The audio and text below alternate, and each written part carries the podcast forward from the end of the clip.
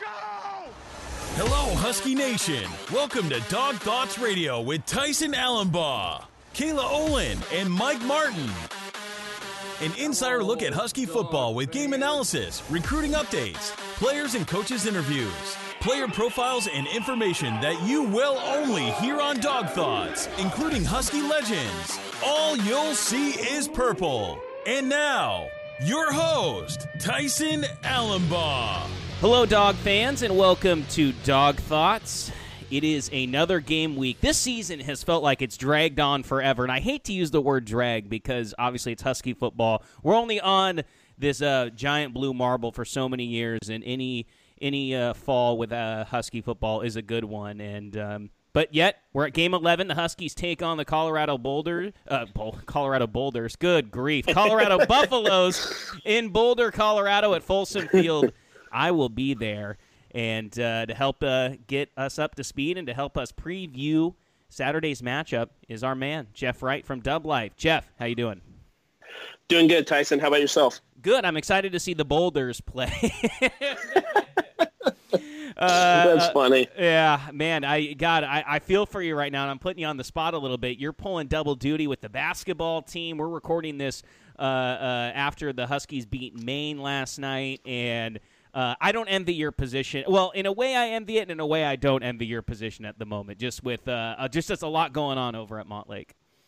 Yeah, there's a ton going on this week, Tysen. There's double duty with basketball, football, and basketball's got three games this week. So um, once football, you know, dies down a little bit, that things will be more easy to handle. But yeah, this is uh, probably the busiest week of the year right here. Yeah, um, can't. Uh, but again, though, like I said, a, a Husky bass. These are good problems to have, particularly when the teams yep. are at least at least above average. And uh, it's where Huskies are coming off their second bye week. Um, just one of the just the way the calendar falls this year, and um, you know you've gotten you, you're on you're talking to them pra- after practice, players and coaches and all that stuff. And something I thought about after how well they played on defense against the Beavs is keeping that momentum, whatever you want to call it, keeping that up. Can they? I mean, it was fun. It was, it was fun as hell. I'm sure the players had a great time, but are they going to be able and how how will they keep up that uh, momentum, for lack of better lack of a better way to put it, against a pretty decent Colorado offense? Well, I spoke with defensive lineman Levi Onwuzurike, and he emphatically said, yeah, that they can keep it up. And, you know, he said they saw it coming, um, and it was a long time coming because of the way that they had been performing in practice. But um, defensive back Keith Taylor, you know, he said they set a high expectation for themselves throughout the year, and everything just kind of clicked that week. And and it was because they made a strong emphasis on tackling better and swarming to the football. And then talking with Elijah Molden um, after the game and down in Corvallis, he said that, you know, that's that death row defense that they always talk about. And, you know, he said they need to now prove that they can do that every single week and that it wasn't a one-off. That's and that's what the concern or interest or what is keeping that going. Like you said, is it, it can't just be a one-off. And obviously, the defense has had its share of a fair share of moments this year, both good and bad. And you know, you crunch the numbers, and they're only what 23 points allowed per game uh, uh, around there this on the season, which is pretty good. But it's you know when you go from giving up 15 a game or 16 a game, that's an extra touchdown a game, and it's and it's played a major role throughout the year. And obviously, that win against Oregon State was excellent, and then obviously the Beavs were able to score 35 against ASU the next week. So you know what they're capable of, and like you said I thought they. I agree with all them. They did a great job tackling. Really fun performance. You and I were both there. That was about. It was almost. It, almost, it was almost in disbelief about how good they were playing defense that day. Not because yeah. you didn't think they were capable of it, but you were just like, Oregon State looked just impotent. Yeah, they basically own them from from the very start. And I think going back to your point about dominant defenses, I, I think we've been spoiled the last four years with the defenses Jimmy Lake has put out there. And I think you remember the last podcast we had, you know, I said I didn't think the Huskies had the type of defense that could just go out and, and win them a game like they had in years past. And lo and behold, they come down to Corvallis and, and they literally do that. And so just to spite me, Tysen. So it's always you know, personal. They actually, oh yeah, always personal. But they literally dominated that game. They literally bailed out the passing game uh, of the Huskies that game. So thank God the defense showed up.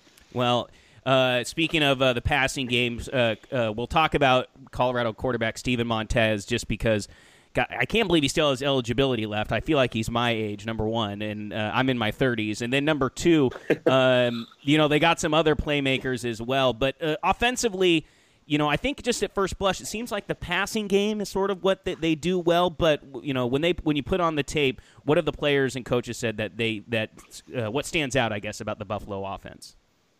Onwuzurike said that, you know, they're a very balanced offense, and it reminds them a lot of the Huskies offense that they see in practice every hmm. Um, he said they use a lot of motion, and they try to distract you a lot and basically distract your eyes from, you know, what they're doing. And Keith Taylor, again, you know, he said that to him, nothing really stood out on the film. He said that their offense is, you know, plain and simple, and as long as they stick to the game plan and, and play the rules that he thinks they should be fine.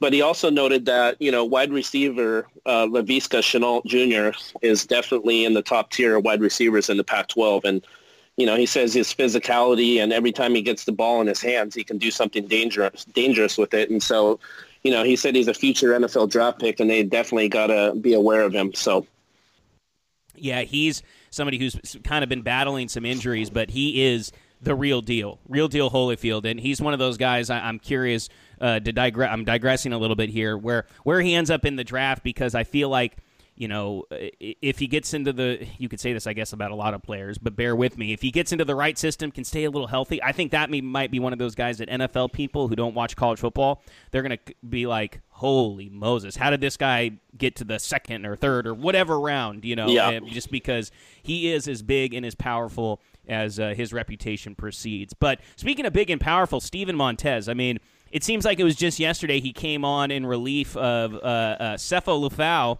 in the yep. Pac-12 championship game. I am pretty sure he did. Yeah, that was Montez. Um, yeah, it was, was. I think he was a redshirt freshman, and here we are, four years later, kind of an up and down career. Um, just never's been able to seem to get over the hump. But again, still a talented player, still a still a weapon. Uh, what's made him so you know what's made him successful in 2019? Well, the general consensus of the of the Husky defense, Tysen, is that Montez, you know, he's a dual threat quarterback, and you know he can extend plays and he can hurt you with his legs as well. And you know, talking to outside linebacker Joe Tryon, he said you really have to be aware of his rushing lanes, and uh, don't let him break contain, and and don't let him make plays with his feet where he can rush for for first downs. And you know, talking again to Onwuzurike, he said he's he's deceivingly fast, you know, for a bigger sized quarterback, and he says that Montez has really strong legs, which allows him to run through tackles. And you know, Keith Taylor said that you know he's a good scrambler and he has a he has a strong arm. And and then uh, Keith Taylor again, you know, he said that he's very smart. Um, they faced him now for over three years, and he says he's a smart quarterback. Yeah, you mentioned the size um, or being kind of deceptively athletic, whatever you want to call it. Um, finally, a, a, a, a Latino guy, a non-white guy getting deceptively fast. How about that? Anyways, uh, yeah, six foot five, two thirty. Well, you know, uh, uh, obviously not as big as Jake Luton uh, from Oregon State, but also that's a big boy. Six five, two thirty is a yeah. big boy, and certainly more. I'd I'd say he's comparable in in some ways to Browning and to Jake Browning in terms of not the size at all, but kind of the somewhat similar styles and how they when they do run, yep. how they they're they're kind of slippery, able to get a couple more yards, tough guys. Um, another guy who I think. You know, he probably isn't going to start in the NFL, but actually might end up in the NFL and play, you know, bounce around for a couple years because he's got some intangibles and got some tools. It's just hasn't really seemed to put it uh, all together every single, you know, 12 games in a season. Okay, now it's time to head over to the offensive side of the football, which um, has been. You look at the numbers, and I think after the season, Jeff, when we do kind of a season recap, I'll, it, will be funny to kind of run down the numbers because I looked at some of them today. The Huskies in conference games are averaging over 30 points a game, which seems. I, I is it conference games or Power Five games? You get my point, though. Like yeah. the the offense for the the it's you know uh, much maligned has actually produced more this year than it did last year. Um, which even though last year you trusted it in, I think in yeah. some ways a little bit more. I, anyways, following the Oregon State game after that p- passing, uh, you know, the the passing game performance, you know, Petersen mentioned a lack of rhythm, which. Uh, I just if I hear the word rhythm one more time, I swear to God. but uh, um, as sort of being the main fault, the main issue um, with uh, you know how how that game went down. Were they able to address it in the bye week? At least, I- I- even if it's not, you know, I don't expect John Elway next, you know, this Saturday down in De- in Boulder, but can, can at least look just a, a tad bit more competent. Yeah, I talked to tight ends coach Jordan Paopao, and he said that he felt they got better this past week in the passing game because there was a better flow to what they were doing, and again, a better rhythm. And then um, he also said that the emphasis on the for the receivers was to go up and attack the ball and make plays. And then I talked to tight end Hunter Bryant, and he said they definitely got better. He said they just kind of needed to reset some things and, and get back to basics and fundamentals and, and get their connection back between him and Eason because, you know, in the past they had dropped some balls. And then he also said all the receivers benefited by spending a lot of time off the jugs machine. So he said that would help as well. And then I talked to offensive line coach Scott Huff, and uh, he said from what he saw, the receivers improved a lot, and they, they just needed to groove some things down. And but he also said that they had a really good week of practice and preparation and, and focus. well, that sounds all well and good. Obviously, we'll find out. Coaches, coaches speak. Tyson. I know, I know, but you know, it's some of it. the the it's like sifting for gold, man. I, I don't need to tell Yeah. you this. You just you got you got to.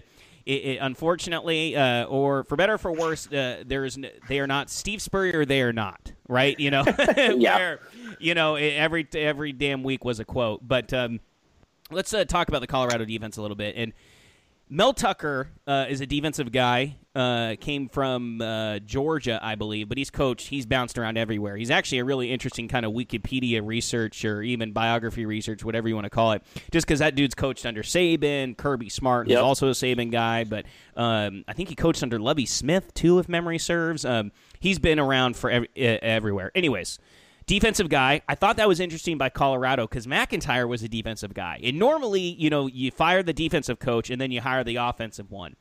Colorado Right. doubled down and got a defensive guy, and uh, that's sort of what he hangs his hat on. Unfortunately, if you're a Buff fan, they're giving up like 33 points a game in conference play.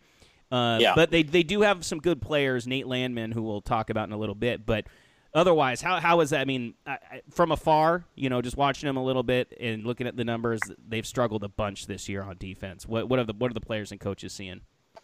Well, Coach Powell said that when he looked at the film, um, he feels that they're much more improved defensively later on in the season compared to how they played earlier in the season. And he said they have athletes all over the field.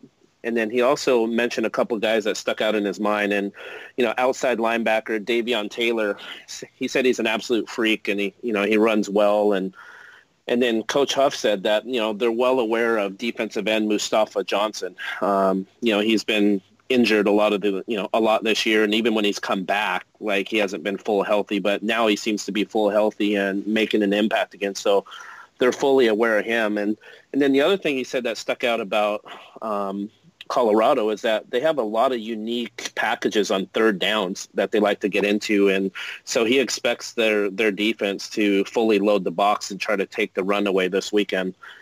And then Hunter Bryant, he kind of echoed the same thing. He says that, you know, they have a lot of interesting pressures and blitzes that they like to go to on third and longs. And he said sometimes they'll even line up seven guys at the line of scrimmage and then, you know, they'll drop some in coverage and then the other guys will, will bring pressure. And so they're, they're always trying to confuse you and, and bring something new to the table. And uh, you talk about some of their production, and we'll talk about Nate Landman here. You know, Nate Landman is fourth in the uh, fourth in the conference in nine, with 97 tackles. We'll dig into him a little bit Yeah. more. But Davion Taylor, uh, 14th in the conference with 60 tackles this season. Uh, uh, uh, there's a, a couple other guys that have all that are also on this list in the top 50 tacklers. Uh, but point is, is yeah, it seems like they're improving a little bit, um, but they're led by Mr. Landman, who's an inside linebacker, a junior, I believe. Um, 97 tackles. That's nothing to sniff at. Going to be over a hunt, the century mark for the season. Um, what Yeah. stands out about that guy? Um, again, Coach Paopao said that, you know, what stands out on film about Landman is that he's a real instinctual football player. And, you know, he does a really good job of uh, fitting runs and making plays. And, you know, he said that uh, Landman reminds him a lot of Evan Weaver over at, you know, Oh. for the Cal Bears. he says in terms of his activity on the field and how productive he is with tackles and always swarming around the football, it they're very similar in his mind. And then talking to Hunter Bryant, you know, he said, you know, watching film of Landman, he's got a high motor and plays with a ton of energy. It's like it almost seems to him like he never runs out of energy. And again, he's always seems to be in the right places and and which is around the football. And then, you know, the other thing that Hunter Bryant said too is like, even though he's a good player, he's looking forward to the challenge of playing against him. So, and then basically, I mean, Landman is is basically like their Benny Burr-Kirven. Um, that's that's how important he is to their team and and how much of an impact he makes defensively. All right. Any final thoughts? Yeah, Tysen. Uh, Husky fans reached out to me this week, and they were kind of disappointed when they they looked at the current depth chart this week, um, and because it really it didn't change at all after the bye week, and so Coach Petersen said earlier this week at his presser that you know he doesn't remember the last time he's ever looked at one of those, um, which was kind of funny, and uh, which shows you that you, we really shouldn't put that much stock into what the depth chart says. And the reason that the subject came up was because um, inside linebacker Edefuan Ulofoshio has been playing really well lately, and he wasn't even on the two deeps on the depth chart. And so somebody asked Petersen about it, and he said, uh, no, yeah, he's on it. And everybody's like, no, he's not. He's not listed on it. And that's when Petersen said, yeah, I, I never look at those things. So, so to me, it's like the coaches have a, a different chart of their own behind closed doors, and they just feed us the one, you know, that we see every week, and it really doesn't mean anything. But you know, if anyone deserves to be on that depth chart, Tysen, to me, it's Ulofoshio because, you know, the last few weeks he's really improved and the light bulbs turned on and he's bringing it every single week. And,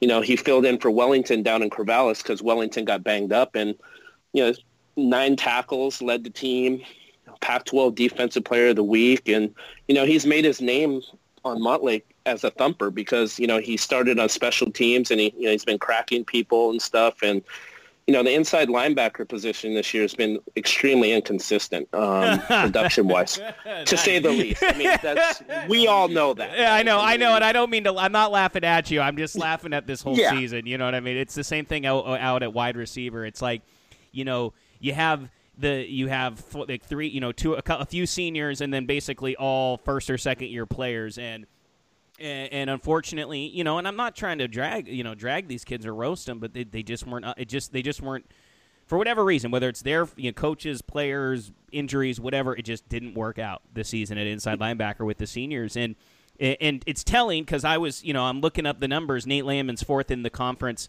in, in total tackles this season. There is not one Husky linebacker in the top 50 in the conference. What does that? Yeah, that, that it's that, been a huge drop off that that is just incredibly disappointing all the way around. And they're as disappointed as anybody. So I'm not trying to, you know, I'm not trying to, um, you know, crap on the kids. You just got to you got to evaluate the fe- you know what happens on the field, and um, uh, it just it just didn't work out. And Fast Eddie, um, as our man Mike Martin likes to call him, he he is going to be he has potential to be a real Husky fan fra- fa- fan favorite without having to use the adjective scrappy or gym rat or any of those other coded language stuff because that dude is a beast. That dude, I think he, he deserves to start. I, he, it, uh, at this point, and I'm not again. This isn't trying to slam Ed. Uh, Ed, yeah, yeah, I think it's a. It's kind of like again. We I, I think the inside linebacker wide receiver parallels are, are right there. It's like at this yep. point, play Bynum. You know, you, like, yep. or he's has been playing, but uh, uh, you get you, at six weeks ago we were saying play Bynum. You know what I mean? So right, uh, um, I I, ha- I can't disagree. And Jackson Sirmon. I mean, if not now, then when? Right? Because right. these are conference, these are FBS level athletes against Colorado and Washington State and whoever the Huskies play in the bowl game. Uh, Redbox Bowl, baby. Um, and the and, guy's a redshirt freshman, right? Yeah. He's a redshirt freshman. He's not on scholarship. He's a walk on. So he wants to earn a scholarship. So a guy that that's hungry like that, why not put him in, get him ready for next year, and see what he can do as a front runner, uh, starting for once. Yeah, and and, that, and my point that's and that's what I'm saying against real the quote unquote real competition, right? Like he could ball out against Eastern, you know, uh, no disrespect to them, but that's FCS football, or even Hawaii or BYU. Right. It's like actually Colorado with stakes, and then in the rivalry, you know, in a rivalry game in the Apple Cup, you know, there's there's I think they can get as good of a look as you can possibly get these next three weeks, right? So it's like like you Yep. said to echo your point is like if not now then when and like and then if he's up for the challenge and then he's going to get his he's going to get pushed next year because you know if Joshua Calvert doesn't get hurt he might be playing right now over Yep. Jackson Sirmon or uh or uh uh. uh why am I blanking on his name? Who we've just been talking about. Anyways, um, uh, well, the other thing too, Tyson, is that you know the DJ Beavers um, was going to be starting this year, and he brings that physicality and that mentality, kind of like Keishawn Bierria and Azeem Victor, and you know with his medical retirement, that put a big hole in the middle of the defense, and so they just don't have that that kind of mentality guy to take that over this year, and so it's really affected the team. Yeah, and they and they could be in the wings. That's the and that's the thing is you don't Right. you don't, you don't know until you know, you know, or until they get a chance to play. And then number two, you're at um, uh, outside of Reuben Foster or those types of cats, right? You know, not Yep. many guys are ready to just to come into Pac-12 uh, at Power Five football, hell, Division One football, FCS football. I mean, a high level football and come in and start smacking people. It's just with an attitude. It, Yeah. it just it's just it's rare. Guys usually end up growing into that, especially at such a physical and mentally demanding position that um, it, it's just hard. And, and I, like I said, I was so excited with how Jackson Sirmon and and, and Ed played against Oregon State. Um, I Yep. think there, and there was times uh, uh, where the Huskies had, I think, seven or eight first or second year players on the field. And you're just like, Yeah. this is wild. this is, this Yeah, it's is- crazy. It's totally crazy. But hey, Jeff, uh, pimp your stuff, man. Okay, hold on one sec. I got one more one more fact on Edefuan. We spoke with him yesterday. We interviewed him, and you know he said that his name is Nigerian, and he said his first name Edefuan means the sun has risen, and then his last name Ulofoshio means not afraid of war. So we thought that was pretty cool. Oh, Yeah. So when the sun rises, he's fearless. I get it. Absolutely. I like that. That's a good nugget. Okay, pimp your Yeah. man. All right. Uh, my website is dublife.net, and on Twitter you can reach us at jdub2379, and we also have a Facebook page. You can look us up on there. And then if you're on our site and you see any Fanatics ads and you buy something from there, then we get a small commission off of that, so you can support us that way as well. Awesome. We'll uh, we'll talk soon, my man. Awesome. Go dogs. Go dogs. That was Jeff Wright from Dublife. Big thanks to him for coming on as always. Now it's always now it's time for my prediction, and you know it's going to be which Husky offense is going to show up this week in Boulder, and I'll be in attendance. I'll be on my best behavior, I promise, uh, representing Husky Nation as well as I can, or as best as I can. The numbers don't lie when it comes to this Husky offense, averaging uh, over 35 points uh, a game against BYU and Arizona on the road, and then against Oregon State and Stanford, it's under 17 points. So, which Husky offense is going to show up? So, roughly, just and if you average all four games out, the Huskies are right around like 27, 28 points a game on the road this year. Decent, but definitely not good enough. Now, is Colorado the ultimate challenge? Probably not, just because.